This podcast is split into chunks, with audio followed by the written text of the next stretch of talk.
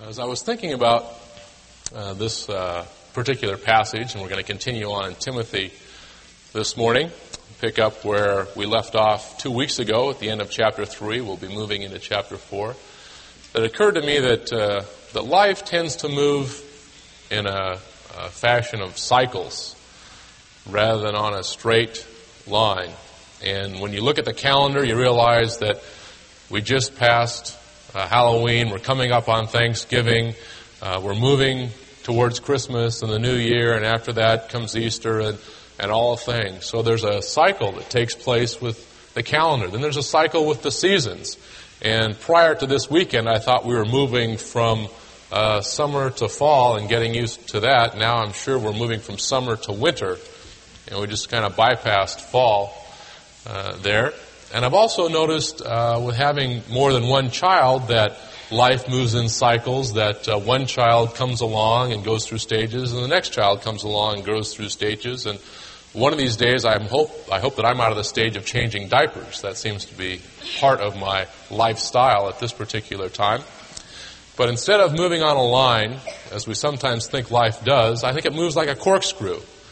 That it goes in cycles as it moves along the line uh, towards God's conclusion of history and into eternity.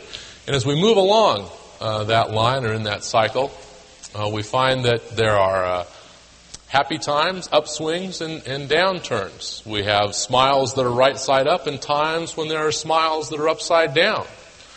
And uh, lately, in the last few months, I've been struggling with uh, more of an upside down smile than I have a right side up smile. Uh, just the pressures that I've been feeling uh, personally uh, have uh, left me feeling somewhat that way. So this passage has been a good one for me to uh, look at. It's odd how God sometimes uh, arranges things for us in that way.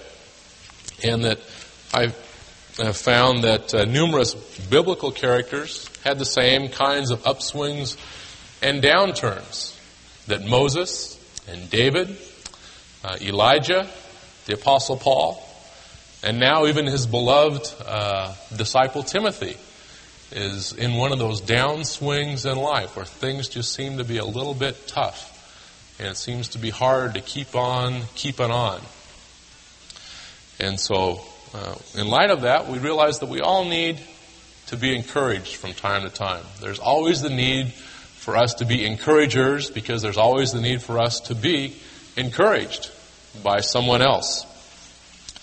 And Paul, knowing this, he commands Timothy uh, in this section to start carrying out his ministry in light of the fact that, that times are approaching that will be more difficult, and Paul is going to be leaving. He's going to be departing into another realm. And Paul knew that people in general uh, would be uh, ones who would love themselves more than they would love God. If you review chapter 3, uh, just prior to this section, you will see that Paul says, In the last days, things will be tough, Timothy. People will love themselves more than they will love God. And in light of that, I want you to continue on in the things that you know to be true, the things that you have learned.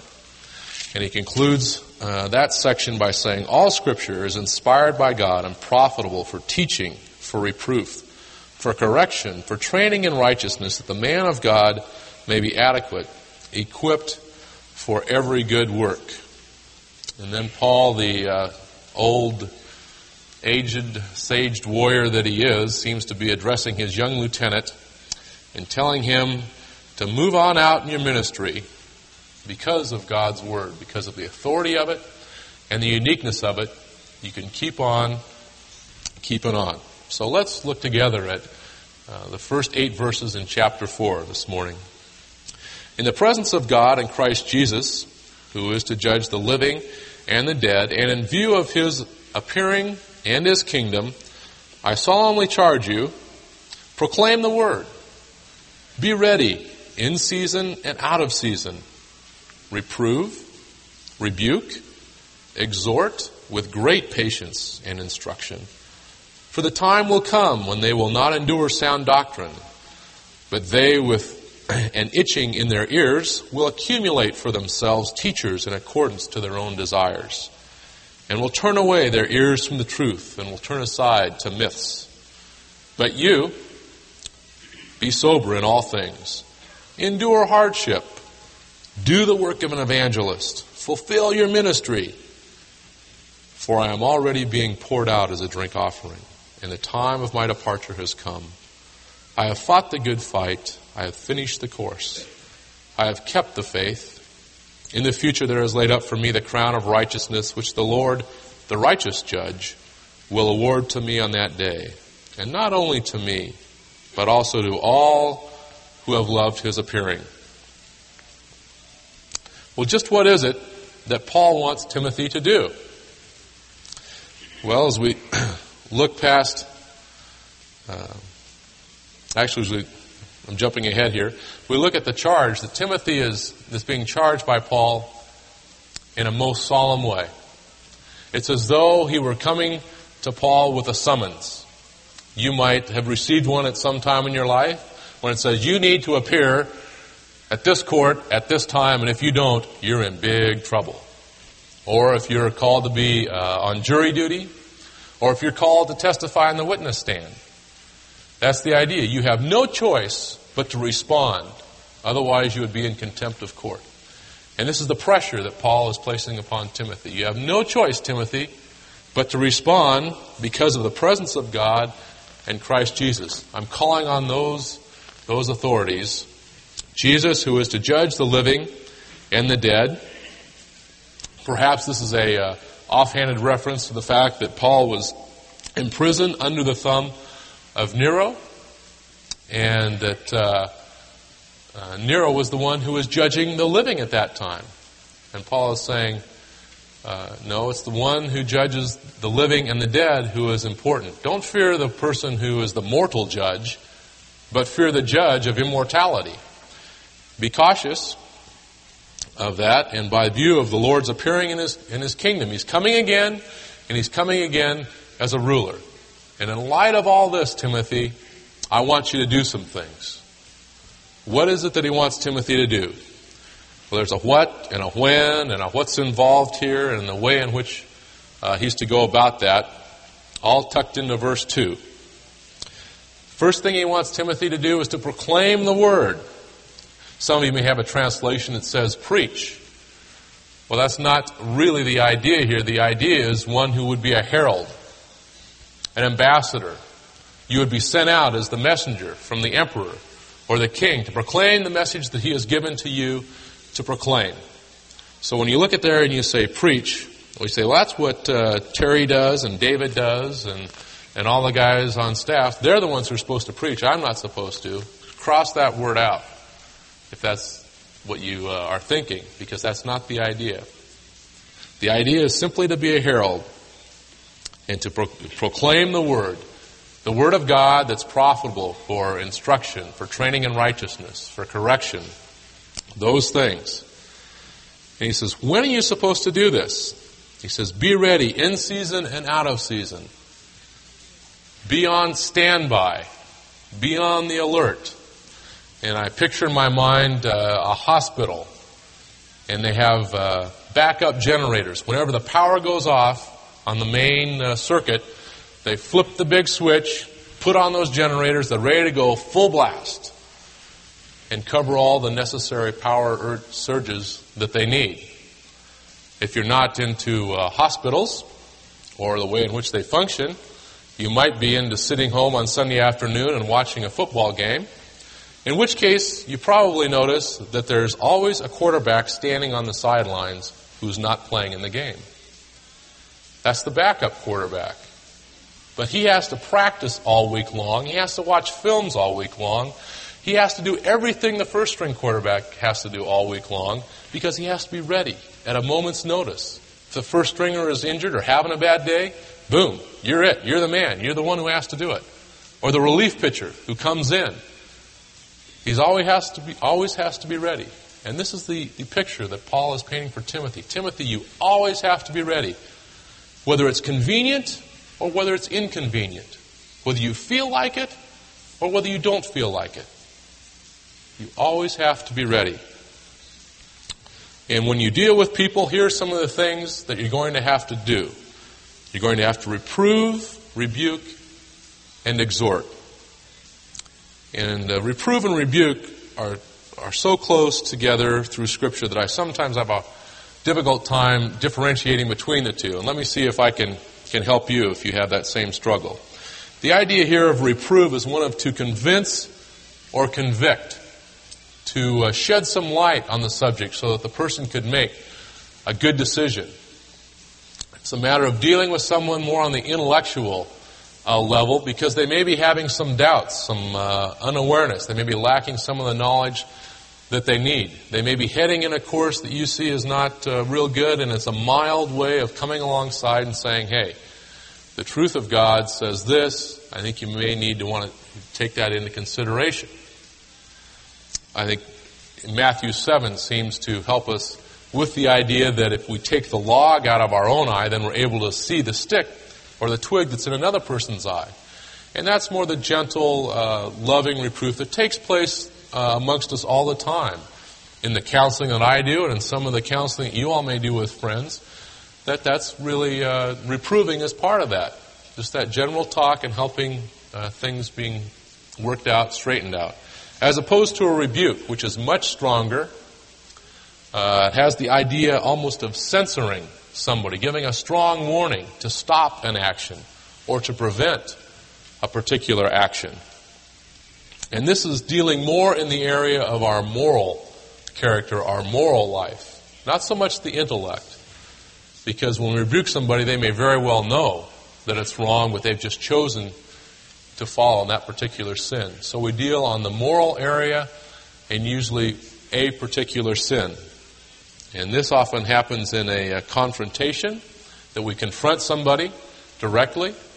Uh, Matthew 18 outlines some steps that we are to do as part of the body of Christ in confronting somebody who may be struggling with a particular area of sin. And I think of uh, in my own uh, short time here that uh, one time there was a high school student who was making professions of uh, Christianity, and yet this person's lifestyle was not in sync with that. And so I was left with little choice but to sit down with this person and say, hey, you're doing one thing and saying another. There's some inconsistency here. You're choosing to walk in a path contrary to what God is asking you to do. And the neat thing in that particular instance, this person who is several years older now is being used by God to have a, a great ministry uh, with other people. And so it's exciting to see that, yes, God says we're to rebuke people in a particular way at a particular time for a redemptive purpose. And then the third area here is to exhort people. He says to reprove, rebuke, and exhort, to come alongside, to help somebody. I like to think of it as lifting somebody up and maybe even carrying them along a little bit. That you are the source of, of encouragement for this person. And this is dealing on the emotional level, that we help the person out where they emotionally may be struggling and they may be fearful. Uh, one author puts it that you repu- reprove the doubting, you rebuke the sinning, and you exhort the fearful, the fearing. And that may help you to put some, some handles on it. Uh, Barnabas, to me, is the best example of an exhorter. When he came alongside Paul, before he was the apostle, when no one else really wanted to be involved with Paul, along came Barnabas, the son of encouragement, picked Paul up, ministered to him, brought him along to a point to where Paul took off on his own ministry. And as I look around uh, in my own life, I see that uh, David has been that kind of a person for me that in the last few years there have been times when I've needed to be pasted back together, that I've just been in, in shambles and pieces, and uh, David has come along and picked me up and encouraged me. Uh, John Barnes is another person who has met that need in my life as an encourager. And the, the gift of encouragement is one that I think I covet the most. I think it's one of the most desirous gifts, and I wish that God had given it to me because of the impact that I think encouragement has on people. And if God has touched your life that way, uh, be glad. Shout hallelujah that you are able to be used by God in encouraging other people. It's a very significant uh, ministry And just because we may not have the gift doesn't mean that we shouldn't seek to exhort and encourage other people. I'm constantly reminded that as a parent, that's what I have to do with my children a lot, is to encourage them. Sometimes to overcome the fact that I have reproved them or rebuked them, that I need to encourage them. And then he says, here's how I want you to do this, Timothy, with great patience, with all patience and instruction. This is the manner by which we reprove, rebuke, and exhort. We do it by having a very patient attitude. And this takes time. The older I get, the more value I see in being patient. And also by instruction, that we give a reason. A reason from God's Word for the reproof or the rebuke or the encouragement. That there's supposed to be some substance to what we say. And these two go together like a hand and a glove, or like peanut butter and jelly, or uh, milk and cookies. Patience and instruction. They're inseparable. And they're like a, a fine wine that they just improve with age. As we get older and older, hopefully our patience and our ability to instruct continues to improve. And Paul sees that this is, is necessary. If you turn back one page to chapter 2 and verse 24, Paul says, And the Lord's bondservant must not be quarrelsome, but be kind to all, able to teach, patient when wronged, with gentleness correcting those who are in opposition, if perhaps God may grant them repentance leading to the knowledge of the truth, and they may come to their senses and escape from the snare of the devil, having been held captive by him to do his will. That it's key for all of us. Not just those who we say, well, he's a pastor, he's a minister, he's a professional, but for all of us. Because I don't think Paul is making that distinction here, though the letter is addressed to Timothy. I think we need to look at the letter as being instructive for us as well. And then he's saying, Timothy, there's a reason that you need to be this way. Because there are fickle people out there, and those fickle people have ideas, and they'll go to where the teaching is to reinforce those ideas. See, sometimes we as humans choose what we want to do, and then we choose where we can get that idea reinforced of what we want to do. For time will come when they will not endure sound doctrine, but they, with an itching in their ears will accumulate for themselves teachers in accordance to their own desires. There are some people, Paul says, who have an itching in their ear. They need for that itching to be scratched. That's a, a strong desire or a passion that we may have in some area. And if you picture a, a dog or a cat, if you've ever owned one, or maybe you have one now, and if you scratch in certain places, they just cannot get enough of it. You know, behind the ear, or on the tummy, or in the uh, side, or wherever, they just love it to death. And that's the image here is that people have these desires, and they love for those desires to be scratched, to be itched, to be reinforced. But it's not the sound doctrine that they're craving. He says they will put aside God's truth. They'll put aside sound doctrine to have those desires fulfilled. They will accumulate. They will find teachers who will tell them what they want to hear. And that was true in Timothy's day, and it's still true today. I think one example of this would be the Metropolitan Church, which is telling you, yes, you can be a Christian and be a practicing homosexual. There's no conflict in values there. No problem. God wants you to be whatever you are. Well, I think there is a conflict in values in there. I think God is saying homosexuality is wrong. But people will go to where they can be reinforced in what they want to hear. People will go to places that will tell them, God wants you to be healthy and wealthy. If you're not healthy and wealthy, then something is wrong. Or if somebody else is telling you that God may have a different idea, that He's, he's not telling you that that everybody is going to be healthy and wealthy, then you're saying, well, that's not good. I don't want to hear that. I want to hear everything that's upbeat. Whether it's right or not, that's what some of us want to hear. See, we will find teachers who will tell us the things that we want to hear because we've decided what we want to do before we've decided what's right to do. And they will turn away their ears from the truth and will turn aside to myths. Literally, they will turn their back and just walk away. They will say the truth, I don't like it, I don't want it, I don't need it.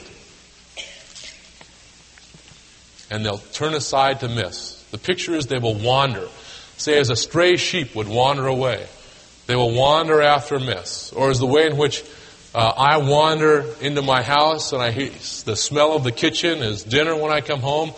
And all I do is just, just kind of wander along until I get to the source of that uh, wonderful fragrance.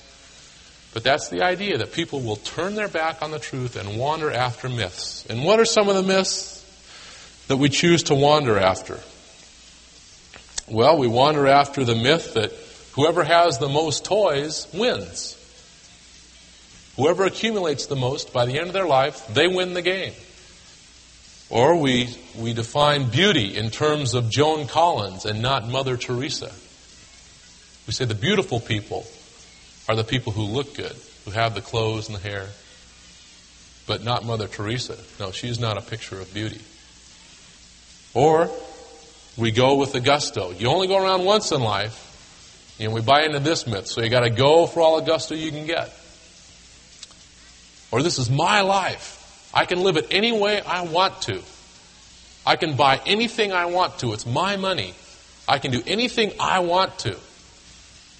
Or we buy into the fact that a fetus is not really a person. Abortion's okay because a fetus really isn't alive.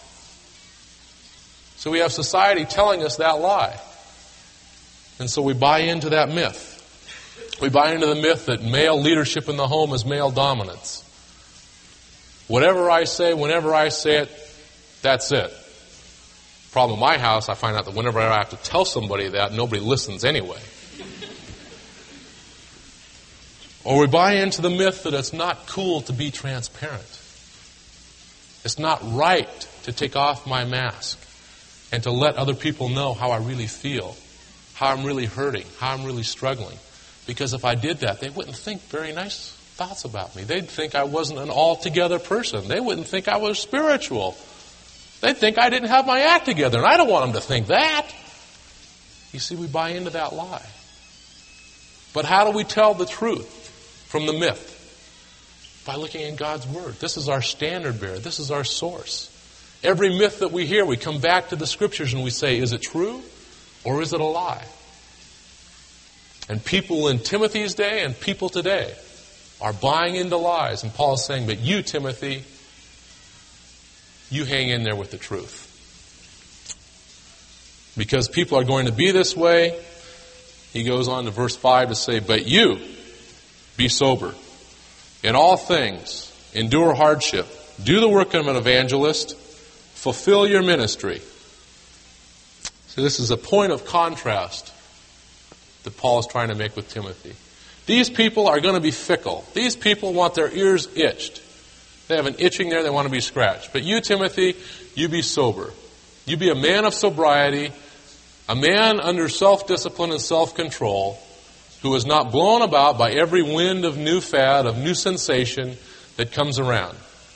I want you to hang in there. And I want you to endure hardship.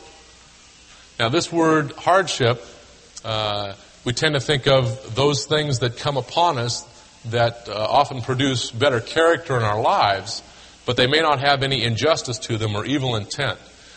The idea here is that there is injustice and there is evil suffering going on. He's saying, Timothy, I want you to endure suffering, unjust suffering. I want you to endure the fact that there's going to be uh, evil suffering taking place in your life. I don't know anyone who likes to get hate mail or who likes to get uh, phone calls with people screaming on the other end. Uh, we in this culture don't like to be disliked. We like to feel liked and like we're pleasing everybody. And it's very uncomfortable when we don't. But Paul is saying, hey, that's going to be a part of life. If you're going to, going to move on with the Lord, that's going to be a part of life. That some of those things will take place and they'll take place unjustly. And he says, do the work of an evangelist. Now, I don't know if Timothy was gifted as an evangelist, but that really doesn't matter. I don't know if you're gifted as an evangelist, but that really doesn't matter. I know I'm not gifted as an evangelist, but that really doesn't matter. Because God is calling all of us to be his spokespeople, to be a herald for the good news, to let the world know that God loves them, to let them know that he would like for them to know him, to let them know that they have a need they have a sin problem and they have a need for the person of Jesus Christ. God wants each of us to do that. And so he encourages Timothy to do the work of an evangelist. And in this particular area, again, God has been working in my life because it's been a constant struggle for me. And you say, well, Terry, you're a paid professional pastor. You're supposed to evangelize. And I go, well, uh, maybe so, but I know it doesn't come easy. I know I really don't enjoy it unless the situation happens to be a comfortable one for me. And so I've gone about trying to, to uh, get involved in situations that would be comfortable for me to share God's Word.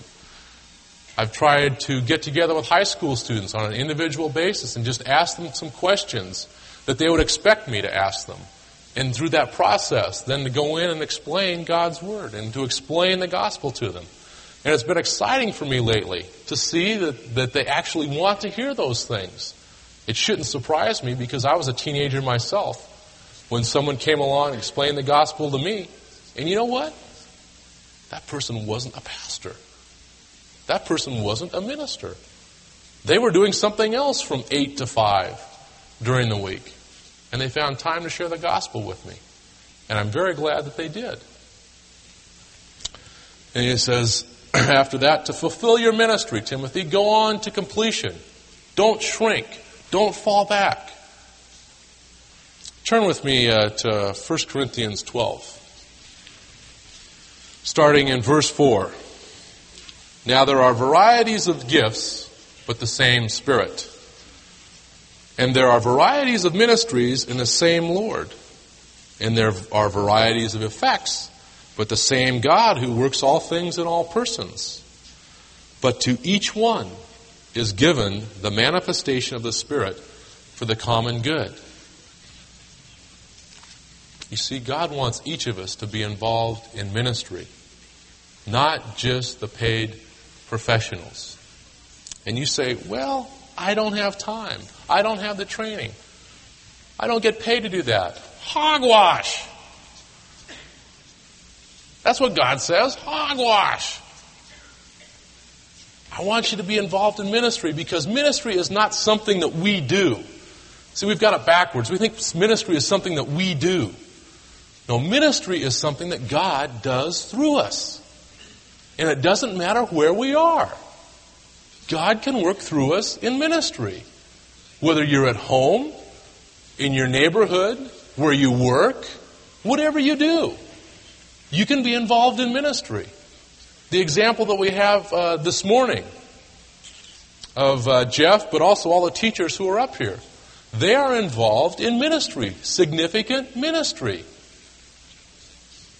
And if you don't think that's significant, hogwash. It is.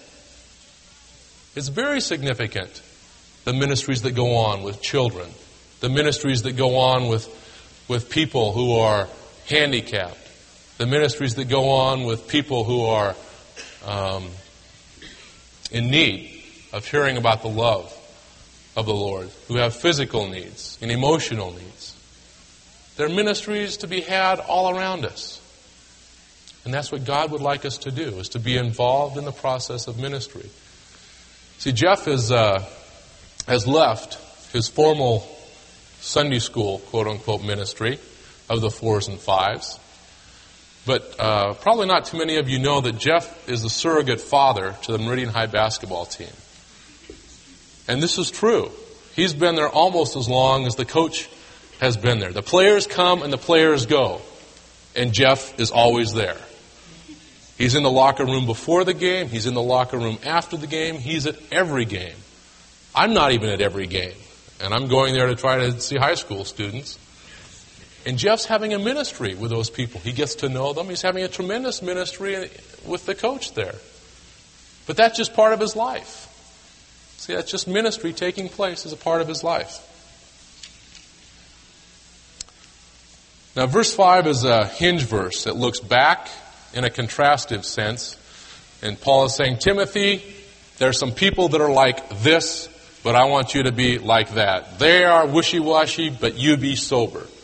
And then it looks ahead in an explanatory sense. I want you to continue on in these things and fulfill your ministry because I'm setting sail. I'm moving on. God's taking me home. For I am already being poured out as a drink offering, and the time of my departure has come. It's a beautiful picture here of a drink offering.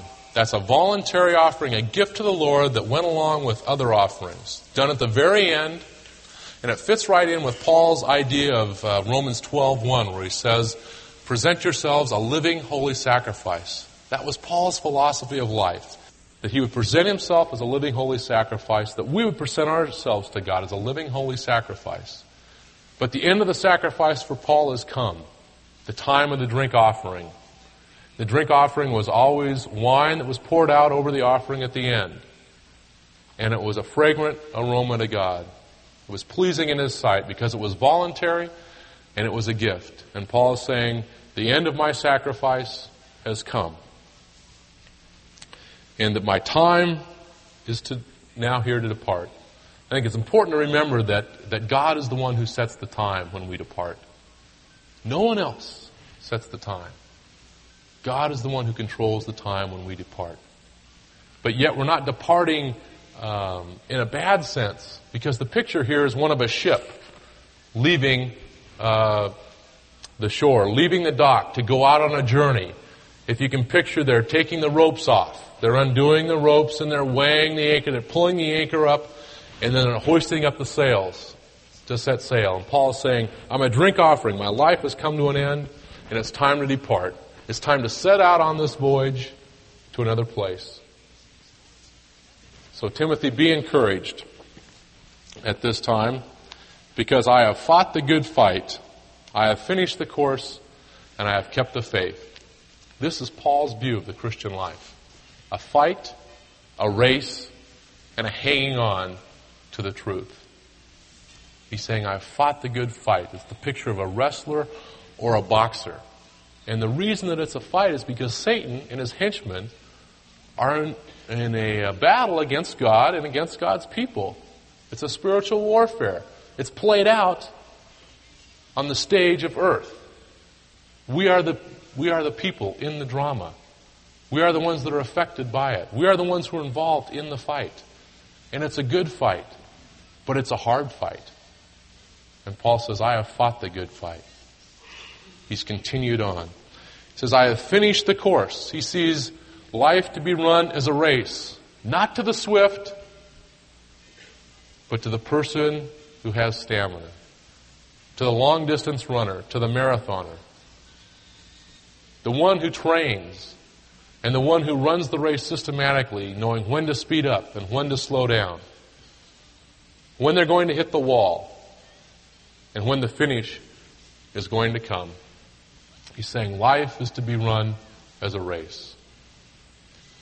And he's also concludes by saying, I have kept the faith. Meaning he has guarded, he has hung on to that deposit that we talked about in chapter 1, that deposit of the gospel of God's truth. He's saying, I've hung on to it. I've never changed it. I've lived my life by it. I've clung to it. That is my anchor. That is what I hold on to. And I have kept that. So those three things should be reminders for us that the life is going to be a fight that we're involved in here. A good fight. And it's going to be like a race. But it's not the rabbit who wins the race, it's the turtle. It's the plotter. It's the person who who continues to respond to God faithfully. See, God doesn't call us to be successful. He just calls us to be faithful. God doesn't ask me to be like David Roper. He doesn't ask me to be like Brian Fisher. He doesn't ask me to be like Ray Stedman or Chuck Swindoll. He just asks, asks me if I would be faithful. He says, Terry, these are the things I want you to do. And this is success for you, just to be faithful to me. And that's all that he's asking any of us to do is to be faithful. For he says, In the future there is laid up for me the crown of righteousness, which the Lord, the righteous judge, will award to me on that day, and not only to me, but to also to all who have loved his appearing. Paul is telling Timothy, be encouraged, because the future is worth it. He says, in the future, at, a, at an appointed time, down the road, there's the reward. And some of you may think, uh oh, he's talking about pie in the sky, by and by theology. Well, yes and no. The fact is, we want the reward now, but this earth is not our home. When does the athlete get the true reward, the true praise? When does the victory parade come? The Kansas City Royals didn't have a victory parade in St. Louis. The 49ers had their victory parade in San Francisco last year. The Olympic champions get their real praise when they get back home. And that's what God is saying here. There's a reward laid up for you when you get home. There's going to be a ticker tape parade. I'll give you the crown of righteousness. And don't worry about it, it's stored up there. Makes me think of uh, Christmas time. And I don't know how many of you have uh, purchased any Christmas gifts for your kids. But I knew when I was a kid where the Christmas gifts were. I knew where they were stored. Under mom and dad's bed. That's where they were kept. And they were kept there until the appointed time. They were in safekeeping, uh, except from us kids, but they were in safekeeping under the bed. And we have a, a storage closet in our house now, and, and, my folks, my mom's always ahead of the game. One of those people who's always got the birthday presents ahead of time and the Christmas presents ahead of time drives us crazy. And she sent this big box. I'm hoping it's just a big box with some little things in it, kind of a big surprise. You know, you dig down through the box. The kids will have more fun with the box than, than what's in the, inside it, I'm sure. But it's, it's tucked away. It's stored away until Christmas. The kids know that that box is there. But they know it doesn't come out until the appointed time. And the appointed time is Christmas. Paul is saying the appointed time is not, is not down here. The appointed time is when we go to go home. When we go to be with the Father. And he says, There is a crown of righteousness. Now, I'm not sure what this crown is. It's possible that the crown is some gift that God will have for those who have righteous character. It's also possible that the crown itself is our completed righteousness. Just as Jesus was given a crown of thorns, God may be giving us a crown of righteousness, of righteous character. We'll be complete. We'll be like Jesus because we will see him just as he is. But be that as it may, the reward is the crown of righteousness, which the Lord, the righteous judge, will give. Now, this may be a little play on Paul's part to say, Here I am in prison. Nero is about to snip the thread of my life. And that's no big deal, my physical life. And, and Nero is not the righteous judge. I don't worry about what he has to, to say or do anyway. You see, the Lord is the righteous judge. He is the one that I am concerned with. He is the one that I want to please. Which makes me think, who am I trying to please? Or appease, really? Am I trying to appease my parents? Am I trying to appease my boss? Am I trying to appease the masses, the multitude? within a congregation? I'm trying to appease high school students? Or am I trying to please God? That doesn't mean that they're contradictory, but I hope that I get it straight that I'm trying to please God and let everything else fall into place as a result, because God is the only one that is the righteous judge. No one else can judge righteously. And he says, this, this crown will be not only for me, it's not just for the super saints. It's not just for the apostles. Paul is saying this crown is not only for me, but it's also to all who have loved his appearing. And what is his appearing? It's the fact that he came and showed us who God is, and he taught us some things for which we are to respond. That we are to respond to God's love. Jesus says, By this I'll know that you love me if you keep my commandments and that the Father will love you. See, if we respond to who Jesus is as our Lord and Savior and respond to what He wants us to do, that means we have loved his appearing.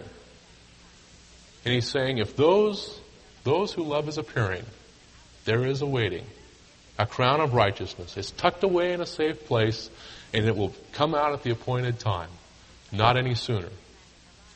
But you see, I'm young. I'm impetuous. I'm impatient. I would prefer to have my crown right now. In other words, I wanted my reward yesterday. I don't want to wait for it. But God is growing me up. God is teaching me as I get older to be more patient. God is teaching me slowly that this is really not my home. That I will be with Him in eternity, and that will be my home. And that while I'm in this home, or while I'm at this location, I'm really on location. I'm to fulfill my ministry. I'm to endure hardship. I'm to do the work of an evangelist. I'm to be sober, not cast about by every new idea that comes along.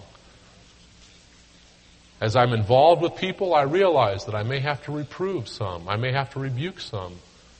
Hopefully, I will encourage some. Or I may have to be reproved or rebuked somewhere along the line.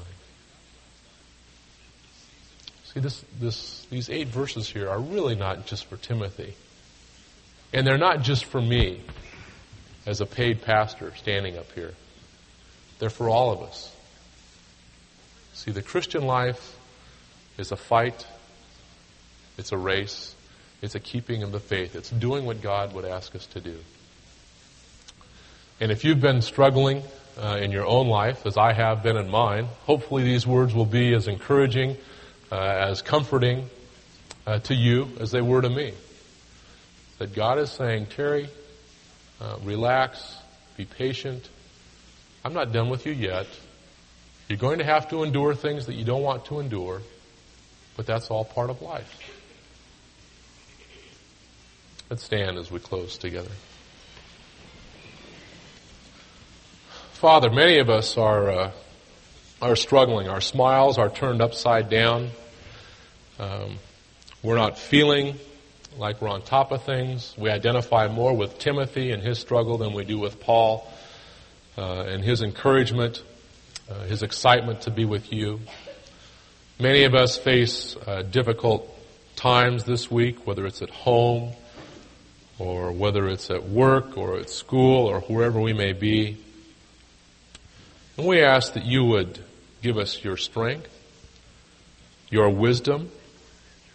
We ask that you would bring people along who would be your messengers of comfort, of encouragement to us, that would help us through these particular times.